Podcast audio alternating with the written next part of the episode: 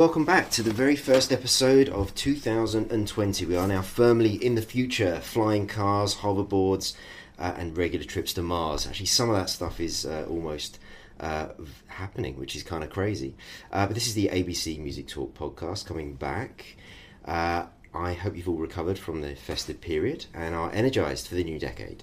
Um, I've already lined up a bunch of excellent guests for the beginning of, the, of this year, uh, and this show is a perfect example uh, of that as my guest and I take a look at one of the fastest growing disciplines in the modern music industry digital marketing and the content that is used to engage audiences. But for regular listeners, you'll know that I've got a, uh, a little bit to read out regarding my sponsor, Rotor. And that is, Rotor makes it fast and simple to create music videos, promo videos, and lyric videos. Rotor offers both DIY video creation tools as well as cost effective white glove service via the team at Rotor Studio. The web tool at rotorvideos.com has all you need to automatically add stunning, moving image visuals to your audio, both from your own video library but also from a large catalogue of royalty free, high quality stock assets. It allows you to create a full mu- music videos in either 360 or 1080p definition and you can create an infinite amount of drafts for free, allowing you to experiment with a vast amount of styles which add visual effects and different editing transitions to suit your music. Head to abcmusic.co and click the Rotor logo on the homepage to access 10% off discount for the service. If you'd like more information on the Rotor Studio service, contact me, alex at abcmusic.co for more details. But back to the show. Uh, now, uh, this is to do with digital marketing and the content that is used to engage audiences. And in my experience, there are very few people that I've come across that perform leadership in this area better than my guest this week. VP of Digital and Creative for music company Empire, Moody Jones. Welcome to the show. Thanks for having me, Alex. Really excited to be here. Thank you very much for taking the time out. So we're, we're currently in London. Moody is traveling. He also DJs as well, so he's been on a little, little bit of a tour over the festive period. So he's taken some time out to uh, to come and do this. So very grateful for for his uh, for his help, and I, and I hope that that. That intro doesn't diminish the fact that we do actually work together because I always feel like I should be clear with people. Uh, but uh, genuinely, I do mean that. Um, you know, I mean, personally, I've been away from the sort of the campaign side of putting records out for a while. And when, when I came back to Empire, you know, it was a real sort of learning experience for me. Um, and, and, quite frankly, you know, having you in, you know, being in the sales meetings, just listening to the way you do it, it's genuinely a sort of like a period of wonderment for someone like myself. So it's always an education. Um, and in fact, your your approach seems to be quite fresh. Right. Um, and I wonder whether that's something to do with your background, because am I right in saying you're not traditionally from the music industry?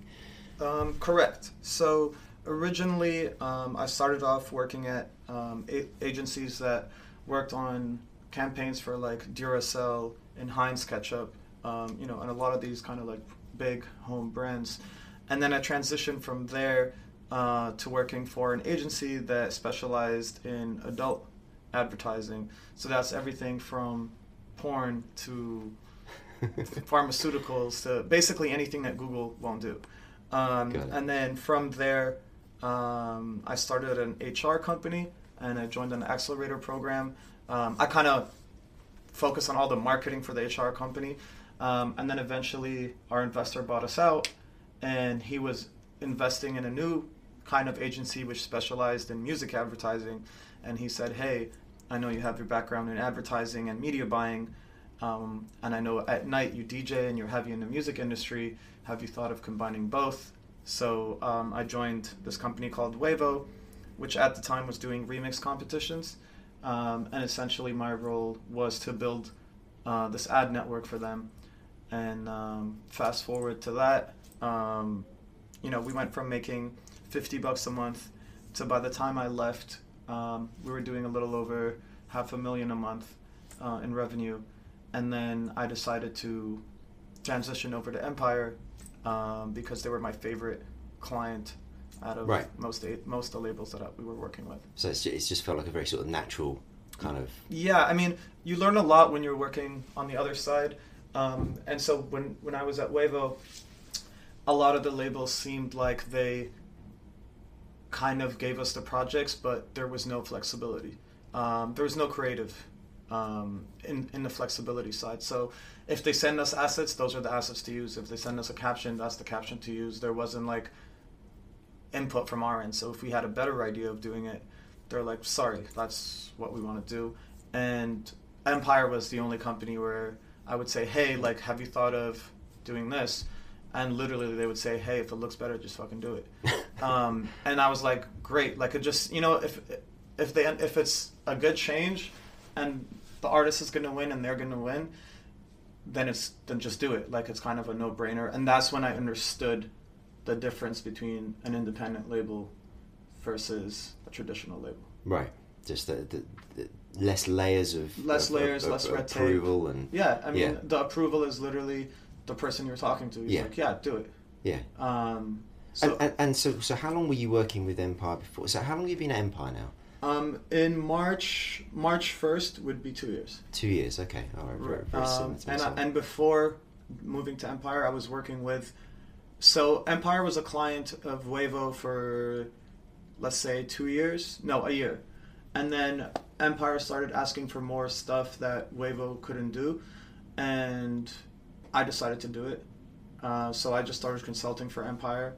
Um, So that, but that was pre March.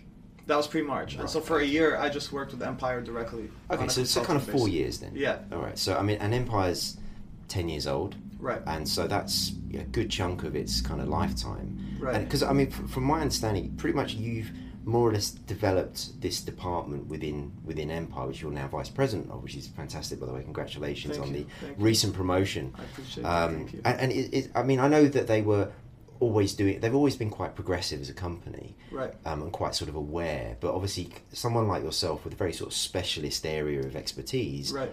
working with them, alongside them, but then coming into the company, and and the, uh, from what I understand, you've created that department. Is that is that? Th- Is that's that correct. I mean, I basically took the, being in an independent. So even when I was at Wavo, Wavo is a company that had a lot of investors, um, and for, you know, we didn't make a profit until like six years in.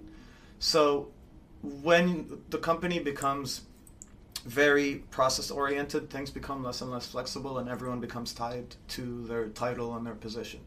So at Wavo, you know, although I was like, I oversaw the entire sales team, if I had ideas in other departments, unfortunately, I can't act on them because at the end of the day, it's a company that's operating for profit and they have quarterly targets. Mm-hmm. And if any of these ideas are going to take away from my main role, then I can't pursue them. Um, and that's when I re- started to realize a lot of the frustrations slash the benefits of being somewhere where I would have that freedom. Um, from the moment I started at Empire, you know, I, I started off coming in as like the director of uh, digital marketing, but I think I spent the first two months like restructuring roles and figuring out a process to scale the company.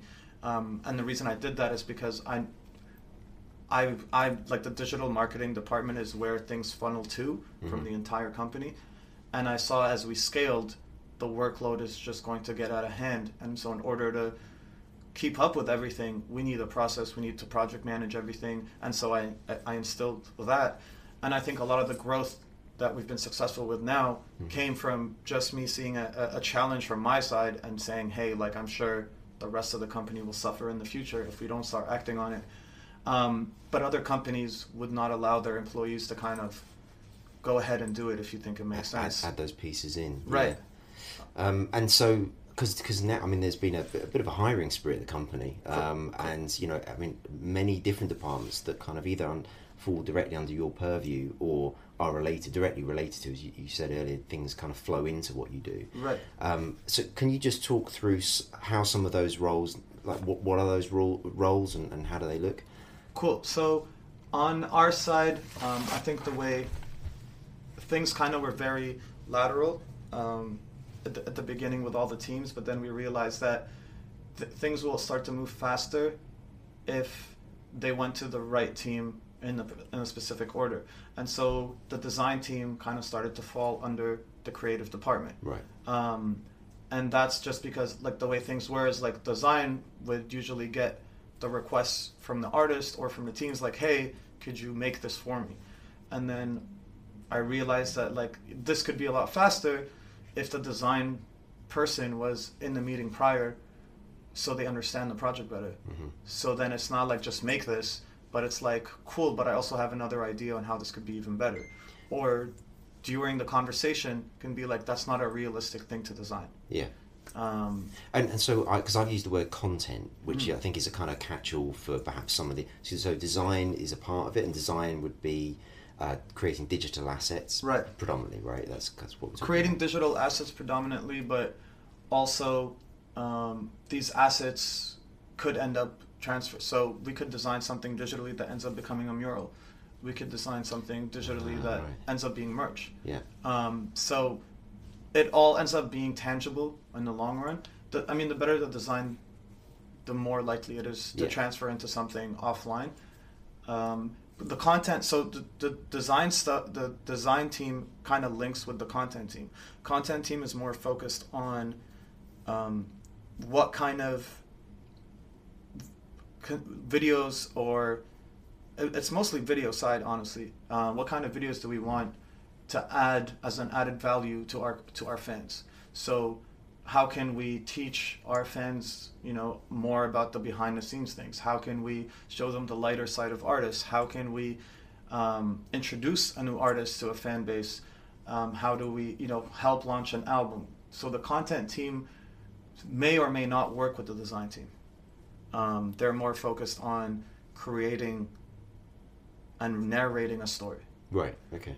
Um, and so in the content team, you've got videographers. You've got videographers, you've got strategists, you've got directors, um, editors, and then they may need the design team to help on logo creation yeah. or animations or you know assets for promo or you know just ideas of how like to make a scene work if they're trying to get something right. Um, but, yeah, but part of it was you kind of pulling that together, Correct. making sure that they're they're in the loop, if you like, right, from the beginning all the way through to the end. Absolutely, yeah. it's. I, I think it's more. I think a lot of my focus is kind of reverse engineering and trying to have marketing at an earlier stage of the process for anything. Right. Um, I think the secret to a lot of companies, you know, like Apple or whatever, is the marketing isn't something that's thought out after, but during production, how can we include marketing? During release how do we include marketing? Even at the store you know having a line outside that's marketing you know? So how do we ha- add marketing to every stage of the process from buying to reselling to transferring? Um, so you know so i think that's what we're trying to do is like marketing not being hey the project's finished here you go now market it but like hey while we're at the studio let's figure out like and that's why i, I attached the, the, the term creative to the title right because it, it can't be later on. It has to come, you know, during recording. Like maybe you can include the name of the song is this because it's going to be marketed that way. Um, the reason we're going to have this line in the song is because we're going to use that to That's market it to right. that fan. You know, it becomes a strap line. Exactly. Yeah. So at every stage, marketing is thought out so then we can roll it out properly instead of here's the final product, now go sell it. Yeah, right. Um, and so th- that's what we're trying to do. From so every I know as we keep going, the the marketing is going to keep going back in the process. And I guess some of this is also. I mean, I, I know kind of how people like Ghazi and Nima, the, the company, you know, think about kind of culture that, that sits around, you know, if you like, the old old world view of we're creating products. Mm-hmm. But to your point there, you're actually making something to fit the, the environment that it's going into. Um, and so that I guess it's got to work the way around that you're you're talking about. You can't just go and kind of sit in a sit in a uh, you know a little office somewhere and create something and go right now try and sell that to, right. to people that perhaps don't want it. And, right. and, that, and that that certainly that that's kind of that was one of the things that it's not that I learned that at Empire, but right. but that that became one of the biggest sort of aspects to it. And you know, and a lot of I know it comes from Ghazi and how he thinks about the world. Um, but you know, to sort of see you know people like yourself as well, kind of you know sort of you know enhance all of that and, and, really you know create that was you know really interesting to see having just come out of like you know an environment like Warner and, and, and others that you know where things are spread so much further apart right. and they're not all connected and they're not all sort of they're expecting another department to go and do something because that's what their role is right um, and sometimes it's very difficult because exactly. they, have not been and, and one point that um, we got to make sure that um, I, I think like the reason we're doing marketing so much and, and we're trying to go back in the process and include it in the creative process is because um, we deal with a lot of developing acts. And for the developing act the marketing has to come you have to find what it is that separates this product. Uh, where is the competitive advantage? What really differentiates it? And so if you're at the very end of that it's so much harder yeah. so that's why we try and go back as much as possible if you have an artist who's an incredible brand name by all means here's my final product now go sell it that's that's a different case yeah but you know developing acts is something i've always loved like it's as a, especially as a marketing person and a marketing professional it's so easy to sell something with a big name you don't really need it. if, if there's already a fan base there, if there's already an awareness, like, yeah. you don't really need me. Yeah. Like whatever the artist wants, by all means. If he says no marketing, by all means, it still works. Yeah. Like you don't need it. But when it comes to developing acts, and not just that, when it works, when you have to work with limited budgets, mm-hmm. you got to be conscious. And like that money is like every dollar counts. And so I can't be, you know, I, I have to be, I can't be frivolous with with, with, with people's budgets. And so what's the best way, what's the best bang for my buck? How can I make sure that we're really capitalizing on the most thing that differentiates that artist from everyone else? Yeah. So being as involved early on and trying to find these different pieces that sets them apart is what's going to help a developing act break. Yeah, I, I, mean, certainly my experience of working at Sony in the 90s was there was a lot of kind of cookie cutter mm. approach to things like marketing and it was it was kind of like there was a checklist and you just had to kind of do the stuff spend the money because it was in a budget somewhere right. and people expected you to do it. Right. Um, obviously it's a you know very different world now you know um, uh, but that's presumably where you're really sort of you know finding your value. Right. And I guess the digital aspect of it is helpful because you know the, the possibilities are almost infinite you know it's not just billboard posters that, that cost a certain amount to get you know. Right. Right. Um, so you, you've mentioned the word strategy um, and there are other and I think we talked about that a little bit there but the, the, the other sort of roles within it ad buying um, obviously the content creation we've covered. I mean uh, uh, what, what else am I kind of missing uh, from from your immediate world so to speak? I think it's um, you know both understanding what your fans really want, what they're looking for, why they're even following you. Mm-hmm. Um, and the other thing is like really understanding what kind of artists you're dealing with. Right. And I think that's something that a lot of people don't understand. So, you know, how come you have 5 million views on YouTube, but you can't stream on Spotify for the life of you? It's a lot of people think that just because I have those views, I have to have those streams. But you have to understand that maybe you're a YouTube artist. It's possible that I only right. like to watch you. I don't like to listen to you. Well, perhaps that's where the audience is, you know, right. the, and you know the, the the, the audience audiences between the different services are quite distinct and yeah. quite different, and they're not always the same. Absolutely. Yeah. And sometimes, like the artist doesn't realize that your music might not be that good without the video. Mm-hmm. Yeah, if you're quite visual. Yeah, it might Yeah. not be that good. So It's. I mean, it's the same with Instagram as well, It's the right? same with That we- we- Instagram you know, well. I know that we've got a few artists that do incredibly well in terms of engagement on, Right. on platforms like Instagram, but can we get anything to stream Yeah. on Spotify? No, and, and that's the reality. Um, and that's one thing that uh, Nima, who was the chief operating officer at Empire, is really vigilant about. Is like he really looks at, do you really have fans? right. Not are you streaming? Yeah. Because you can be on a playlist on Spotify or Apple Music and have half a million monthly listeners this month, but how many of those are going to go to your show? Mm-hmm. How many of those are actually going to pay even 10 bucks to see you? Mm-hmm. Um, how many of those are excited when something, you know what I mean? You, you just have listeners, and most of the time, monthly listeners are passive listeners. They're not active listeners. Right. They're people who press play, put their phone in their pockets, and they never look at it. They don't even know what artist.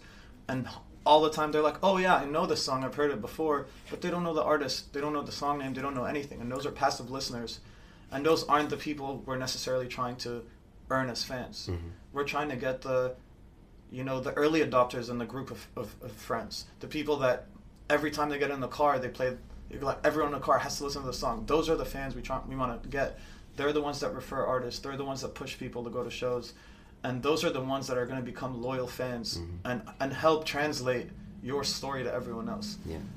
I, I mean, so on this subject, so you, I mean, I know that you do a lot of kind of um, pre and kind of you know live if you like and then post campaign analysis right so you're looking at certain bits of the information that you're able to to get hold of are there i mean what are the what are the most important stats i mean you know it, i mean obviously engagement is kind of i guess what we were talking about there right. in terms of like being aware of is is this person actually engaged or is that or are they passive right so i mean just some of the key platforms what are the things that you typically look at to, to... so um, i'll start with youtube because it's personally it's my favorite platform. What? Why? It's the only one with feedback. Right. The, the comments. Comments, the likes. likes, the view rate, the replays. Right. Um, it's the only one that gives you that. It's also the the, the, the, the truly global one, and the also the and one. the one that anyone with a device and connectivity. It's, it's the easiest access. one. Yeah. But to me, YouTube's the best because I can go and, and read the like sometimes I'll read comments and be like, you know, this artist would be great with so and so. I'd be like, yeah, you're right. As an artist, if I read that, hmm. I would be like, damn, like that. That and then I see like it has like a thousand likes. Like that's a really easy conversation to hit to hit that artist and be like, hey, like all my fans are saying I should make a song with you. Here's yeah, right. here's the proof for right, it. Right, you know what I'm saying? It's it's it's like a no brainer. Um, and then it also helps me understand my. Some people be like, you know, I love the intro. I love this. I hate how this happens. It's the only platform that allows you to do that. None of the other platforms do that. And like the way I like to describe it is on all the other DSPs, you're the artist playing the big room and no one can go backstage and talk to you, right? And you're on a pedestal up high. YouTube is you're playing a private party, everyone's hanging around, everyone's friends, and so like you really see people's faces and how they're interacting and whatever. Yeah, right, right, right. Um, and so that's why like I love YouTube. It's like I really you really know if you're doing good or bad. Um, and and you know it, it does require a visual component to make it engaging though, doesn't it? It requires it require, but that's the thing. YouTube Music now with their push. And the other thing about YouTube is their algorithm. Like their recommendations are great. Right. Okay. Their recommendation engine is awesome. Right like as soon as like I've never pressed play and ended up skipping later on when a song came in. There because it has all these other parameters in it. Right. On other platforms, it's just did they skip the song or not. I see. Yeah, so more data to, to feed the algorithm yeah. to yeah. Okay. On YouTube, there's so many more parameters, so it makes sense. Um, but going back to the the values that matter. So for YouTube, for me, it's um, how many people rewatch the video. Ah, okay. How many people? Yeah, because that that would be a true indicator of. Absolutely. Oh wow, that was really good. Let's go back and yeah, yeah, okay. And and and I think on YouTube the the window is like two weeks, so if I know if if I get a hundred thousand plays, and five thousand rewatched it, that's five thousand real fans. Yeah. Those are real fans. Mm-hmm. Those are my power fans. Those are the guys that are going to support me. Yeah. I can count on them the moment I put something new to be the first people to listen to it. Um, how many people watched another video on my channel? That's all. That means like, okay, let's see what else you got. Yeah. And then they went through my, like those are great metrics. The ones people need to forget about are like ones like subscribers. Are like I, I think comments are great, but I don't think it's a number you should care about. Right, interesting. Because you would have thought that that extra step to go and subscribe to something with that consciousness, knowing that you're going to get pushed the next episode or the next video. The, the problem the... is YouTube's engine is so good that you never need to subscribe. interesting. Every time I open YouTube, right. here's five here's, videos. Here's, I never subscribe to the channels, but YouTube knows I like it, yeah, so I've never had to subscribe. Interesting. Never needed to. Yeah. You know, and the only time I've ever subscribed is like an artist who I've never heard of. someone was over and played me something, and I absolutely loved it, and I didn't have time to finish it, and so I pressed subscribe. So mm-hmm. later on, or so let YouTube know, hey, like I love this. I just don't have time to listen to it yeah. now. But other than that, anytime you open YouTube, the recommendations are shit that's relative to you. Um, so, but like artists dwell on that. Like, how come I don't have a lot of subscribers? I don't, I don't, I don't think it's a number that you should care about. Comments too, like you don't need a lot of. First of all, the way consumer behavior is now, most people use YouTube on their phones, on smart TVs, on PlayStations. You can't comment. I can. I there's videos I've watched thousands of times. I've never commented, and I can't. I, there's no way for me to comment. I watch it all on my Apple TV or I watch it all on my Chromecast. Right. You right, can't comment. Right. Yeah, that is a change. Yeah, you're right. So so if I get you get a million plays and you don't have comments, people trip and they're like, "Oh, this guy has fake plays," or if you're running an ad campaign, "Oh, these ads are not real." It's like, no, they don't have the ability to leave a comment, and that's why YouTube is moving their comments to another tab because it's not relative. And the other thing is like comments don't impact a video whatsoever. Mm-hmm. So when you see videos trending, that's just plays. Comments and engagement are not included in it. Because someone, you can have a thousand comments that all say trash. That's still a thousand comments. Yeah. So it doesn't get included into the recommendation engine. It's a thousand comments that say trash, but it's still going to get recommended.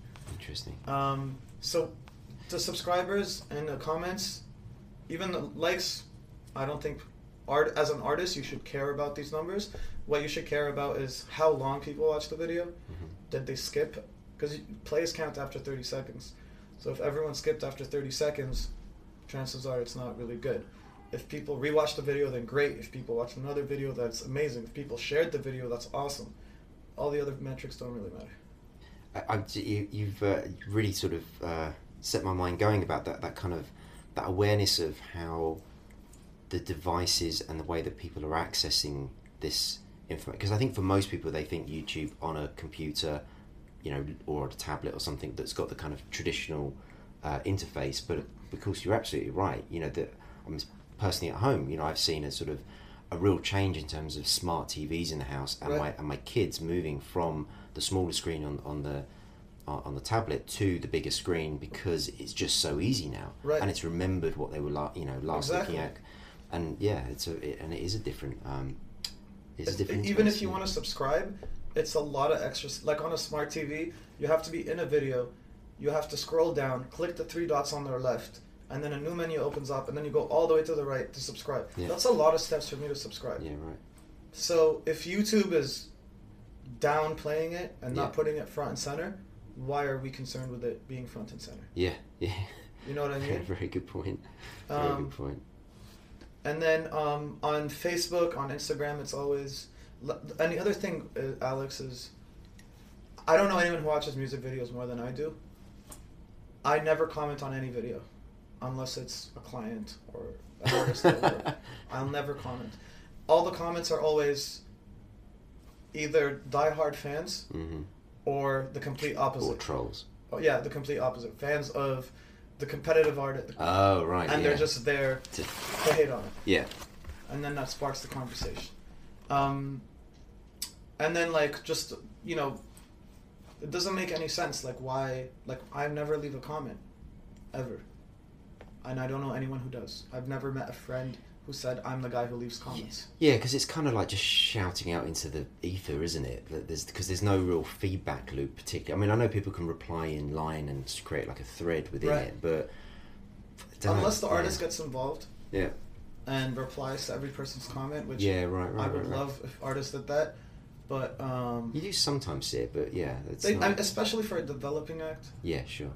They're like, oh, thanks so much for watching. Like I, I, yeah. we, I, I just I started this conversation by saying why YouTube is my favorite Mhm. because of the feedback.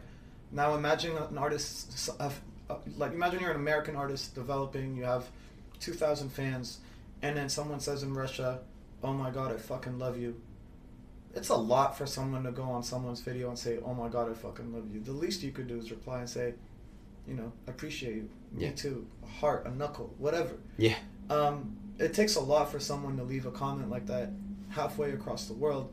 But I don't know if, if it's an ego thing. I don't know if it's a time thing, or maybe it's just YouTube maybe just doesn't. yeah, just an awareness thing as well. I Yeah. mean, I don't think, yeah, I mean, I don't think I ever heard anyone from YouTube sort of say, oh, you know, if you've got artists, you should get them on the platform and you should. I, Like, I don't think they make it easy for you to yeah. reply. Well, yeah, there's that. You can only do it on a computer. Like I don't know any artist that's ever Yeah. on a desktop.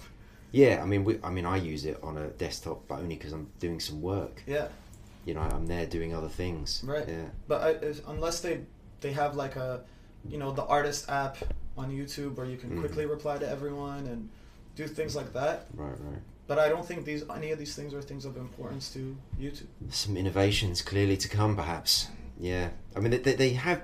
I, I feel like as digital became uh, certainly from the music industry point of view, like the uh, format for consumption, um, whether it was downloads, whether it was streaming. You know, I've seen the services get better over that period of time, and they do continually sort of. But then they'll change stuff. Yeah. And then they'll make something complete. They'll make it worse. Right. right? But I, I think, I mean, at the end of the day, all these companies, they have to turn a profit. Yeah. And for a company, for like most of the DSPs, their their their success is measured by the amount of time they can keep a, um, a, um, a consumer on their profile. Um, you know, they don't get paid more or less when someone skips a song. They get paid more when you spend more hours on Spotify. So that's always going to be their main goal. Yeah. Um, with something like YouTube, like YouTube, music only represents less than ten percent. That's music on YouTube. Mm-hmm. The other ninety percent is like gaming and how-to videos and makeup tutorials. So for us to ever think that all these issues that we have are gonna be escalated right. for artists yeah it represents 10% probably of your, not yeah. Represents 10% of your portfolio. I don't think that's of the highest importance. Yeah. So focus on the big things.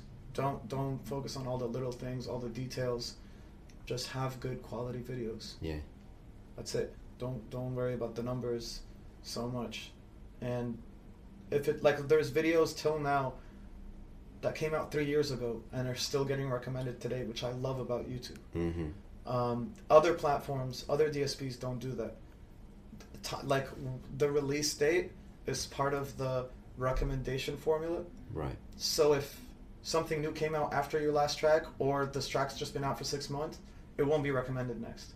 It will only recommend things from the last quarter, for example. Um, which I think is like also an interesting influence of what it's doing to listeners today. I think we it's taught us all to get bored of music quicker, and uh, I, I, and our attention has become shorter, and that plus platforms like TikTok is just dictating how songs are getting produced and what the mm-hmm. format's going to be like and what things to say in songs. Yeah, and other platforms maybe just cover Spotify as that's the kind of the, the main one that people kind of look at. Um, adds to library. What are the other kind of bits of metrics that you kind of would? Spotify. So on on on the other platforms because they're just music platforms, mm-hmm. You have to focus on what they consider as valuable.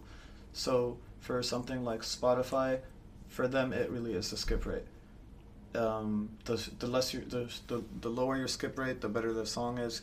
And so what that means is, if there's a weird part in your song, um, you're gonna get skipped. Right. Right. W- so weird bits being. If you have a long, long intro. Right. I can't put you in my playlist. Yeah. If the playlist is let's say, a gym workout playlist, mm-hmm. and even though your whole song is called one two push up, mm-hmm. but the song starts with ten seconds of you talking I'm gonna skip it, so I can't put it in my playlist. Because yeah, right. the the best playlists are the ones where someone presses play, and never has to look at their phone again. Yeah. Even though your song is exactly made for working out, that literally that first ten seconds of you talking, is gonna get it banned from being on any of those playlists. Mm. Um, if in the middle of the song all of a sudden you stop and there's a guitar solo, there you go. I can't because people are gonna skip it right when that part hits. So, in a way, having you you have to make sure to capture someone's attention but not take all their attention because they want to listen to your music but they're busy doing other shit and mm-hmm. that's the majority of listeners on DSPs those are the passive listeners that's the music you hear when you're at a restaurant that's the music you hear when you're at a store that's the music you hear at a gym it's a consistent flow of records that all kind of sound similar and there's no surprises in the middle of any of these songs because it will get my attention all of a sudden but now i'm noticing why am i listening to this yeah right yeah. Um, so the skip rate i think instead of monthly listeners it's followers on spotify mm-hmm. that's that's a really big that's probably the most important one. Which is kind of like the subscriptions on a YouTube channel. Right. And so that so it's a good example of perhaps how you've always got to look at these platforms differently. Right. Because you were saying subscribers doesn't matter so much on YouTube. But on Spotify it does matter because you can listen to a song. I can listen to a song three times, but still it's not going to show up to me when I. go. And the thing is, the way the recommendations work on Spotify, you like no one really looks at the homepage and browses through what's going on. Mm-hmm. The moment you open Spotify, it's the playlists that are made for you. It's your release radar, your Discover Weekly, and then you gotta click, and then you press play, and then you don't look at your phone. Yeah.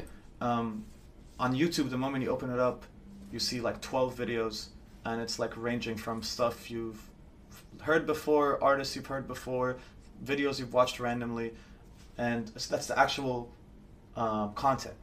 On Spotify, it's their playlist that is the first thing you see, not what the actual content is. Right. So right, right. You end up like following their lead. Yeah. The other, th- so month, the followers is a big thing. Um, one feature I'm hoping they they they put in soon, but so when you go to someone's profile, you have buttons to like go to their Instagram to read their bio, things like that.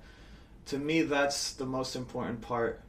If if Spotify can share that data, like how many people actually clicked on my link, how many people went and read my bio, I think that's way better than all that other stuff because that means that someone was interested enough to go learn more about me. And Mhm. Spotify does a great job of displaying that information. Like I'll when I when I hear something, I'll go and be like, oh shit, you know this guy's 18 years old, or I can't believe he's from Kentucky, or let me go see what kind of following he has on Instagram. I just he just took or he or she just took so much of my attention, hmm but he d- doesn't know that. Yeah. He has no idea. Yeah, because on Instagram you can see that, can't you? It says how many profile views. Yeah, you, you can see how many profile visits. Yeah. And the thing is, it's already in the platform. Like, Yeah. it should be stuff that they should know. Because you might realize that maybe there's something in your bio that turns people off. Mhm. They go read it and be like, "There's nothing special." Yeah, or actually, you know, they're they're too different from how I see the world. Like, Exactly. maybe there's some political views or something Right. like that. and, so, yeah. sharing that information with the artist would be great. How many people clicked on it would be great. Because then it like helps them know what needs updating. What do I need to focus on? Mhm. Um, and then adding, saving to library or adding to playlist. Those are really good ones too. But um, same goes for Apple Music. It's just more and more. Those platforms are will show you what you want to listen to.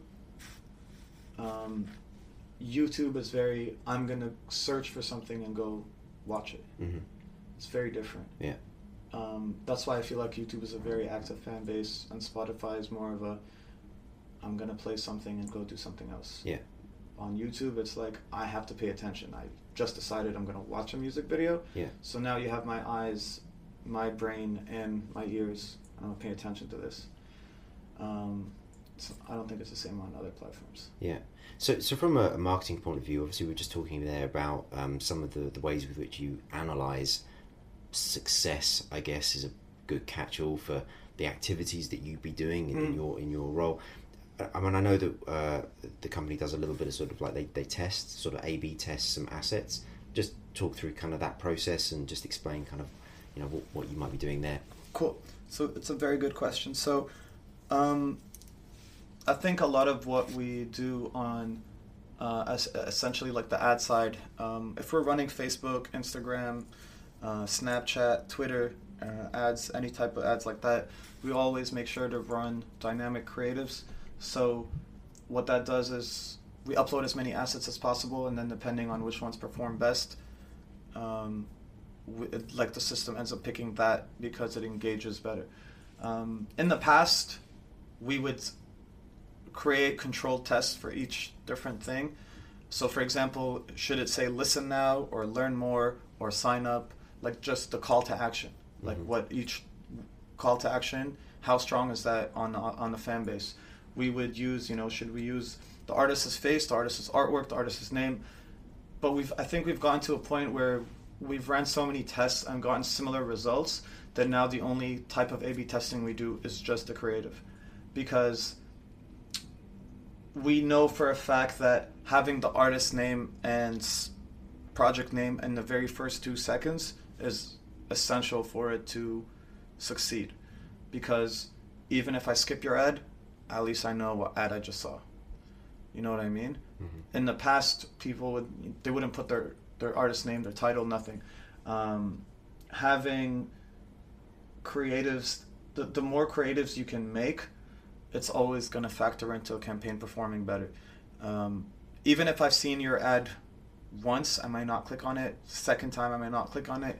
Most of the time, it's on the second or third time. If I got served a different kind of ad every time, I'm thinking there's a lot more to this project than I thought there was, hmm. and I'm now I'm, I'm interested to see more. So just having small things like that, it could be the exact same asset, just one's black and white, one's color. That's enough to warrant that there's a lot more effort into this project than I thought there was. Interesting. You know what I mean? Yeah. It's you know what? I, even if you skip it, even if you aren't interested, sometimes we skip ads just because I'm just not in the mood right now. But mm-hmm. if you mm-hmm. give it to me later on, I will be interested. Um, for, like if you show me an ad for an artist, for a song or for a video anytime while I'm at work, I'm never gonna have time to see this. Mm-hmm. Never. So like now we just don't run ads during working hours.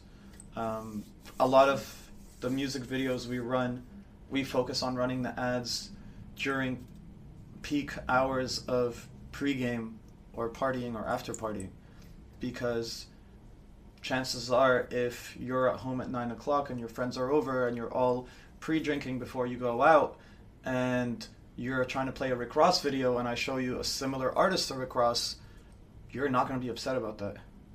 And I think, at, like we've gotten to a point where we've done so many tests that now we've gone to you know a, a safe place where we can make certain decisions without having to test them out. Yes, uh, you're sort of answering my next question, which was kind of, are there parts of a campaign that you standardise versus always trying to kind of always be creative? Right. Um, and I, you're sort of answering that in the in the because you've learned so much about yeah. um, perhaps a particular audience type that actually, yeah, we'll, we'll do that again and again and again because we know it works. Yeah. So a lot of the agencies, they have well, most companies they have a process called customer success. Right. And so what that entails is communicating with the client to show them that you're working so much that they feel that by the time the campaign ends, they've worked so hard that now they deserve their margins. Um, and that makes sense a lot for a lot of companies, especially when you're working with acts with budgets that won't affect them with developing acts, when I when I used to work in, in the past with different companies, with a lot of developing acts, I felt guilty. Like there's no reason for me to test out the first week with this audience and then tell you a week later that oops that audience isn't great but i'm going to optimize now and cut these out and now it's going to be more focused. You know you just cost me like an extra 30 40% of my budget. Right. you testing out to figure out what makes sense. I could have told you. Yeah. You know From what i mean? experience. common sense. Um, and even in the in a rare occurrence where, really weird, but turns out you know, uh, divorced men between the age of thirty six and forty five were your target. That's a very rare occurrence. I'm not really down to figure out. And if you're yeah. a developing act, chances are, developing acts, you're you're not gonna get fans above the age of forty. Right. With a brand new artist, yeah, yeah. you know what I mean. You're gonna get fans from a younger demographic on newer um, platforms that are early adopters that like trying out things, it's always going to be the case. Um, so nowadays, it's even like when when in the past, like we'd ask our um, our artists or management teams, like you know, give us a list of similar artists that you think your fan base is similar to. But it got to a point where I was like, why do we need like ten artists? Like let's just focus on two or three and nail it. Because those two or three are the cl- closest to you, and they already have a fan base that's big enough. And so if you just focus on those three artists, and you can just get ten percent of them, that's great. It's better than focusing on twenty different artists and you getting ten percent of that, which is, you know what I mean. Mm-hmm. So, I think it's more about niche targeting, but it has become standardized. Mm-hmm.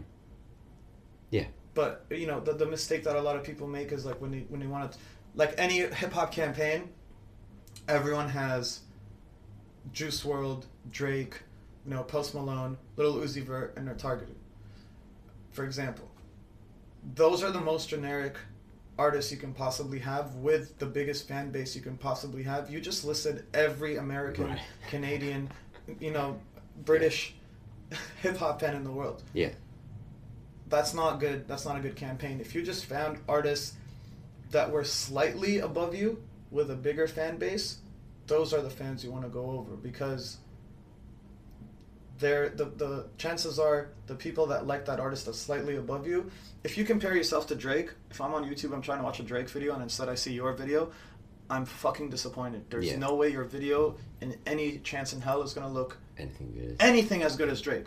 And my expectations were set on drake. Yeah. So i'm annoyed at you. Yeah. why are you making me watch this? Got it. So if you focus on artists that are slightly above you then you're in compar- comparable mode then my expectations are low and then i'm impressed and I'm like, oh, damn, that is right, right. pretty close to what I wanted, or even better. And then you become a fan easier. Mm, interesting, because yeah, platforms like Chartmetric have that benchmarking aspect, don't they? Where you you're kind of listed alongside your other right. other artists. Very, very good, uh, very good tool, and I think people. Chartmetric provides so much data that people just get to a point where they're not sure what to make the most out of it. I don't know if they even have that, but if they can just be like, hey, for marketing teams, th- these are the only stats you should be looking at for content teams. This is what you should focus on for social media teams. That's what you should be looking at. Very interesting. That would be cool. Just like changing the layout of what I'm looking at based on what team I'm on. I'm I'm due a call with Chaz Jenkins from Chartmetric, so yeah. I will uh, I will ask him about that. Yeah. Um, you mentioned budgets just a minute ago. I mean, for, from from my understanding, is digital marketing budgets have risen quite a lot, in part because there's many more opportunities now. Mm-hmm. Influencers, mm or new opportunities within DSPs. Uh, you know, growing the, like the social kind of aspects to it. I mean, so um, how do you how do you find you're coping with like managing that with with the artists, with the labels, with the, uh, the managers, or whoever it is that you're kind of interfacing with? So um, at, at Empire, we're I mean our our role is always to support and advise the artists. We'll provide the guidelines, but at the end of the day, if an artist wants to do something else, that's completely up to them. Right.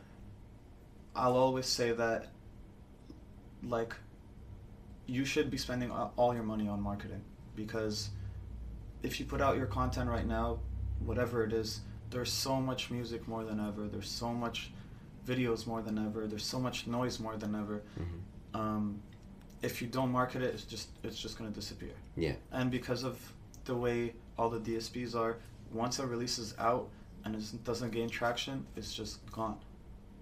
You're better off taking it down and re-releasing it like six m- months later and doing it properly. Right. Um, and that's why I've, like a lot of people in the music industry love TikTok because it's the only thing that's bringing a lot of these lost opportunities where we fucked up on the marketing mm-hmm. is like brings it back to life and you get a second chance to market it again. That's why a lot of people in the music industry love it. Um, I'll always advise. So uh, before the marketing, again going back to reverse engineering, spend as much money on the content. Like the better the quality, the, the, the cheaper your marketing is going to be. Mm-hmm. If I have to force more people to watch your video, or I have to force more people to click on your ad, and you're you know the forcing is what co- costs more money. Mm-hmm. Well, in terms of like the video creation, where would you where would you sort of get people to spend the money? Would it be on like the creative design, getting the right director, or the type like is it the quality of the cameras, or like hiring out a studio, or you know location stuff? You know, what what kind of? I think the quality of the camera or the lens is for sure one of the top ones. Mm-hmm. Um, going back to what we were saying about consumer behavior, now we watch everything in 4K. Right. On our big TVs. Uh-huh. Uh, because if someone makes the decision to watch a video, is going to watch the video. Um, everyone has Netflix at home. That means everyone has YouTube at home. So if I'm going to watch a video on my TV and it looks cheap, it's real. Sometimes I literally will not like a song anymore because the video ruined it. Oh wow. Yeah, because when I heard the song, the quality of the production was good, the the you know the mixing was great, the mastering was awesome, and I imagined an idea in my head, and then I watch it, and I'm and like, I thought you were way more developed. Yeah, right. You, you look a bit sort of underdeveloped. Yeah, you look underdeveloped. And, yeah. And then I. because you need that aspirational bit, don't you, yeah. to kind of you know admire someone. It's the expectation. Mm-hmm. You know what I mean? Right.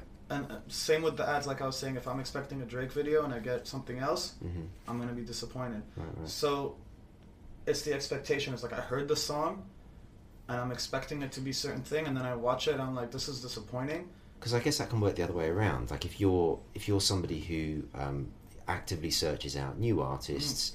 you almost would be disappointed if you came across a highly polished video because you'd be like, I'm too late for this. Mhm. This is all somebody else is already on this, or Right. this is perhaps feeling a bit manufactured, Right. right? Yeah. So going back in the marketing process and being like, hey, this video is great, but how can we make it different? hmm Maybe the whole video is sideways. Maybe Yeah. the whole video, you know what I mean? But let's find something. Let's spend money on making it different. Because if there's at least one thing that people can find to talk about, that's gonna shave from my marketing budget. hmm I don't have to spend as much because there was one thing to talk about. People put out videos all the time, complain about comments. I'm like, there was nothing to comment on. There was nothing. It was just a music video. right, right. So it's What do you want me to say about yeah, it? There was nothing special. yeah, So spend money making a special, and then all these things will come from it.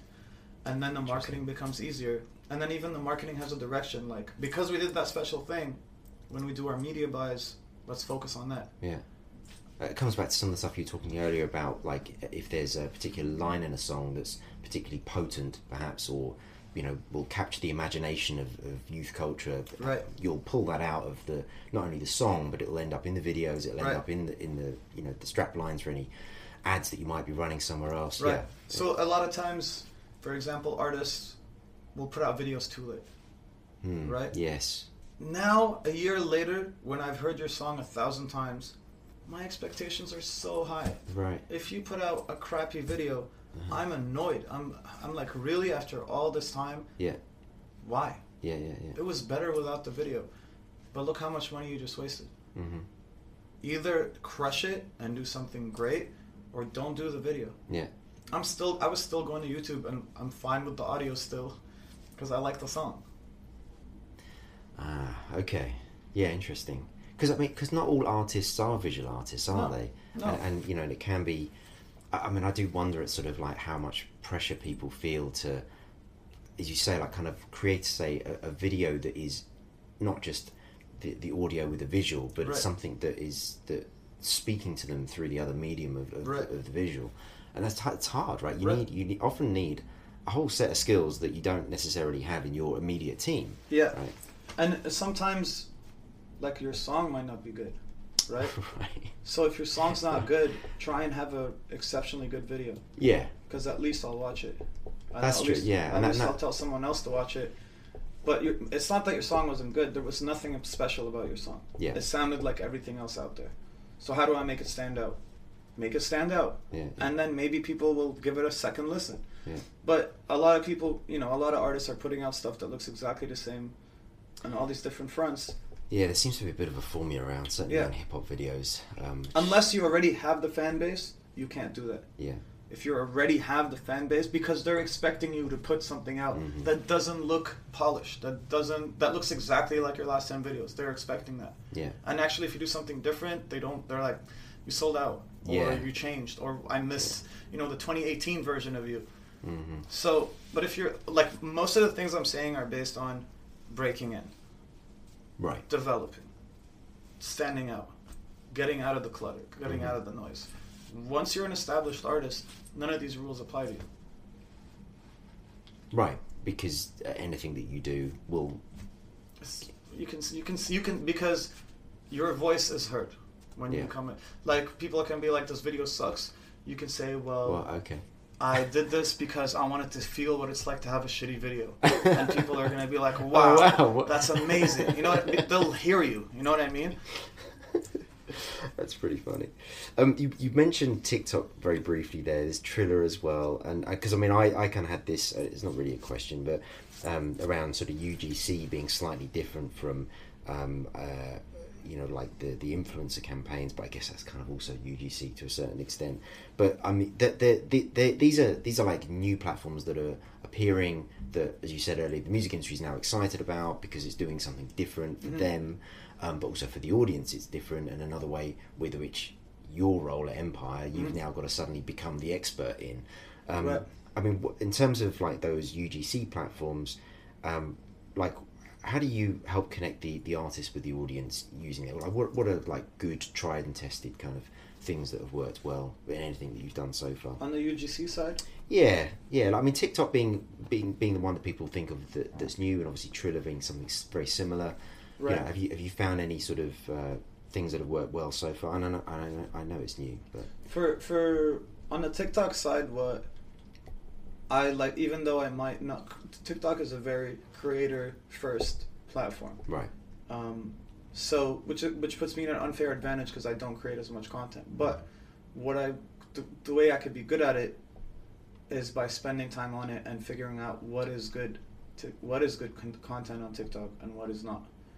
Um, so then I can help identify not only when I tell my artists what, that they should be on TikTok, but what looks like what is something good on TikTok. And then TikTok on its own has its own trends. Like all of a sudden, people are using certain lenses, mm-hmm. or people are using certain editing tools, or people. Mm-hmm. So knowing these features also help us when we're coming up with marketing campaigns. Like, could we use this feature? Could we incorporate this lens? Can can we talk about it? Period. Like the lyrics to a song could say something about that, and then yeah. everyone on that platform will want to use it.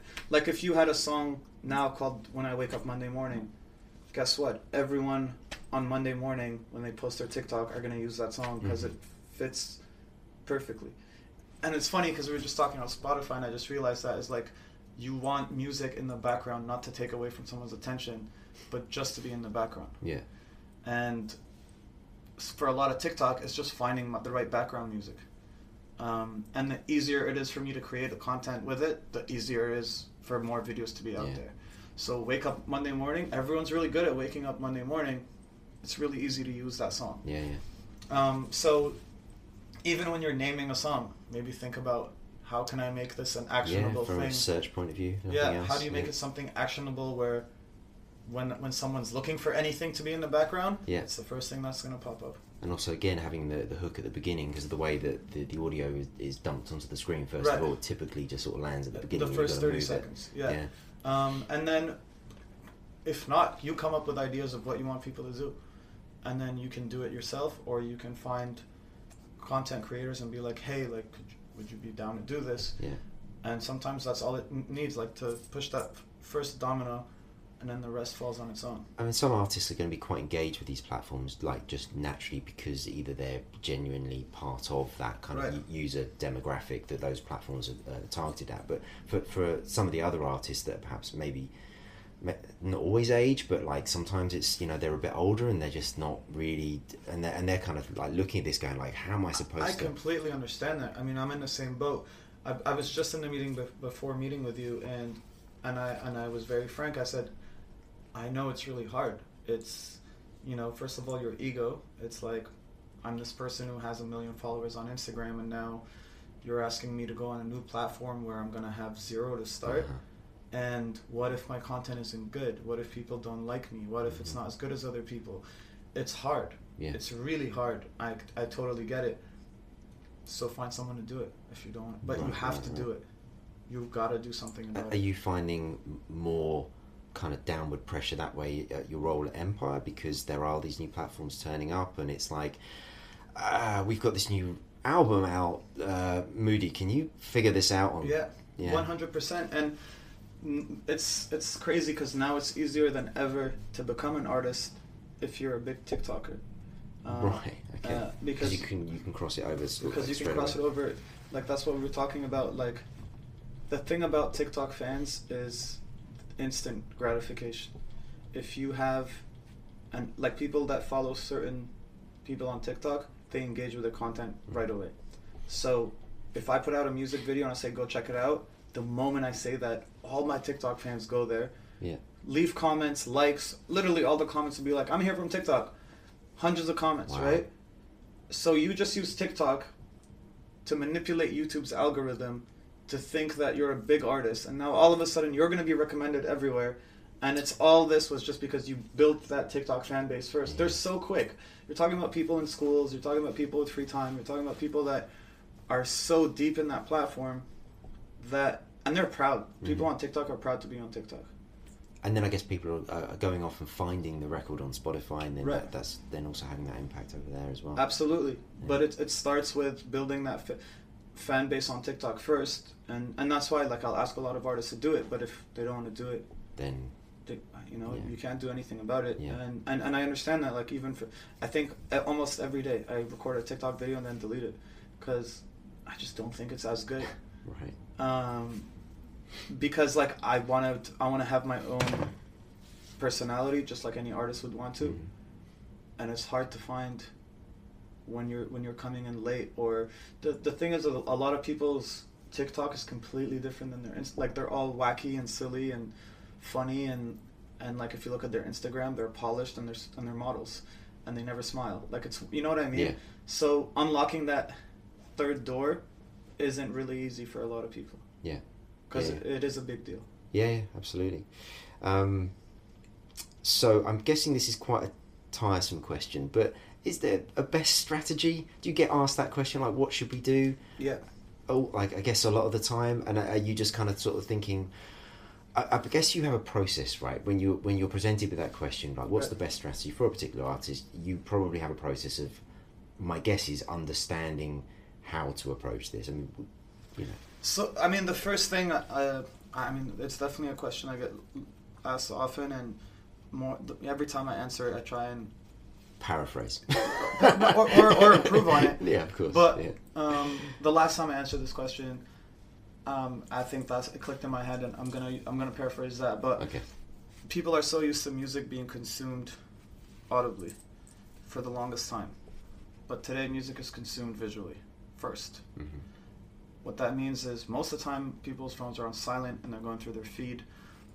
And so the, my first interaction with you as an artist is a picture or a video or whatever, but it's on mute, hmm right? Or it's a static image. It's Yeah. just your artwork. Yeah. Yeah. So if our very first impression is something visual, hmm that needs to be worked on the most. Interesting. Because first I'll consume your music visually and then I'm going to click on it and engage with it with more than just my eyes. Yeah. um, then it's my eyes and ears, and then it's my and then my brain is going to want to learn more about you, and then more and more, you know, we this relationship. So working on like your aesthetic, your visuals, the way you look from the get go, being clean and consistent and different, which Mhm. is the most important one. Every single artist that's blown up in the last ten years had had completely different branding, from from Lil Nas X to what's his name, the Snitch. Oh, yeah. You know what I mean? I- to Post Malone, to every one of these people is a completely different comic book character. You look at them and it's different. If I'm scrolling and I see that, I'm like, who is it? Yeah. And then and then you'll go off. and then I want to learn more. that's when the discovery happens. Yeah, and so work on that first. Um, and I think a lot of people do it offline very well, but online don't do a good job. Right. Like I'll see people in the street or come to the office or meet them in you know at a, at a, in person, and they look you know everything about them is great. Their personality, the way they talk, their clothes, the way they move. Mm. But then online, none of that It just doesn't. It doesn't seem to. Yeah. Doesn't translate, Yeah. and vice versa. Yeah. Right. Yeah. So that would that would be like the first thing you want to work on, um, and then from there, make sure you know your music's good and all that. But again, it has to match. Yeah. Like Yeah. right now, if anyone wore a cowboy hat, the first thing they think about is Lil Nas X. Yeah. Um, the only person that got away with it was Diplo, but everybody else, that's his. That's it. Anyone who tries to do it, you're automatically copying it. So Maybe don't. maybe don't. Yeah, do something else. You know, like face tattoos. When they, when they first started, like Uh-huh. ten years ago, it was like, whoa, look at this guy, look what he just did, and they're like, literally, rappers became famous for doing it. Nowadays, it's like whatever. It's just another face tat. Yeah. So, but find something else. You know, doesn't have to be physical. Even just the way you write your name, hmm the way your artist name is. Right. Um, maybe your you know your face is always hidden, but there's always like text on. I don't I don't know, but it's just throughout time that's always been the key to success is standing out from people like Daft Punk and Deadmau5 to people to, to The Weeknd. Yeah. It's always been you know curiosity and appearance. Yeah. and now more than ever, it's become relevant because appearance is the first thing you see Yeah, when you consume music.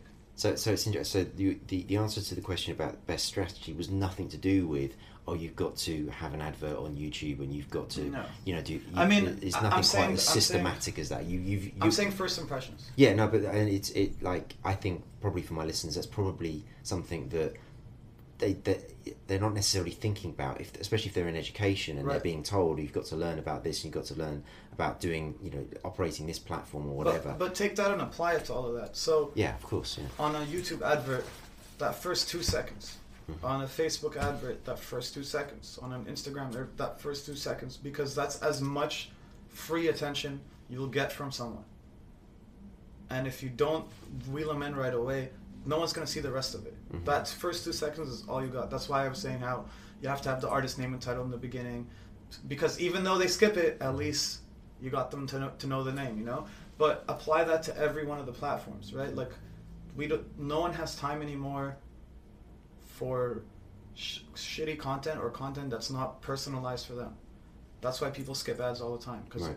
the targeting is shit. Yeah. You know what I mean? You have companies with huge budgets who just like you. You're trying to watch, you know, um, a, a Tyga video, and then you get a car commercial. Yeah. I don't understand Yeah. who in the right mind some has sort of- clicked on it and went and bought the car. Yeah.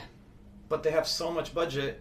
That they Target everyone who likes hip hop music. It's stupid. sort of uniformity of message, isn't it? It's Right. just like just By blast all it. means, it makes my job easier because when I do my job the way I'm supposed to, Mm-hmm. they're surprised. Right, right. And then they'll leave comments like, holy shit, that was the best YouTube ad I've ever gotten. Yeah. Nah, it's not. It's just a re- It's an just- ad made for you. Yeah. Everyone else just does stupid ass targeting.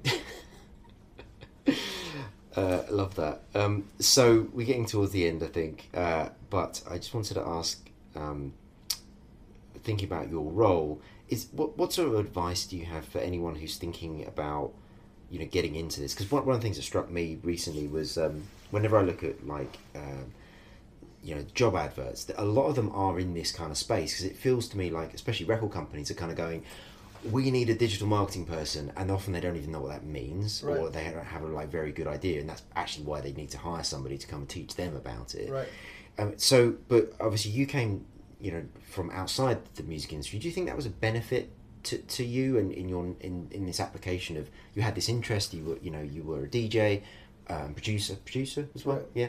Um, so you've and you said earlier you've sort of combined that personal interest with your you know professional life and this other skill that you had around advertising Right. and the rest of it. But I mean, do, do you think it's advisable for somebody who wants to be a good digital marketing person to, uh, in the music industry, perhaps to go and experience that somewhere else, or does it not really matter, and therefore you could come straight into the music industry? On the digital marketing side, I think if you came f- from outside the music industry and decided to join a label, you're going to be at a handicap because a lot of like you're going to have to do a lot of let's call it A/B testing before you become good at what you do. Mhm. And I'm not sure necessarily if you'll have the luxury of having that time to A/B test and experiment and do mistakes. Um, a lot when we when I get a campaign, I can write the, the media plan off the top of my head in like 15 minutes, and I know exactly what artists to target, what keywords to use, um, because I'm in the music industry. I understand who's who's bubbling today, who's actually related, who's related to this artist with their aesthetic, who's related to this artist in that city, who's what are certain artists I shouldn't use because for some reason their fans are annoying and just dislike everything. Things like that that I've learned from working so much help me skip so many steps and get results from day one. So I would advise them. I think it's better to be in the music industry and then learn digital marketing.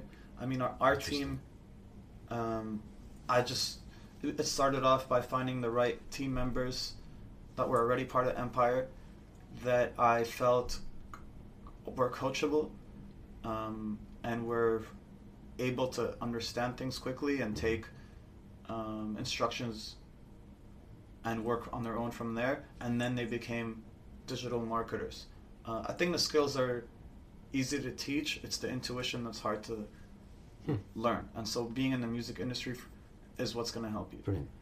Um, the the others and the, the thing about digital marketing too is like, you know, I came you know ten years ago. What we were doing in digital marketing does not apply at all today. So, if you're joining today, there's probably things you're going to learn that someone that's been in the industry for ten years doesn't know.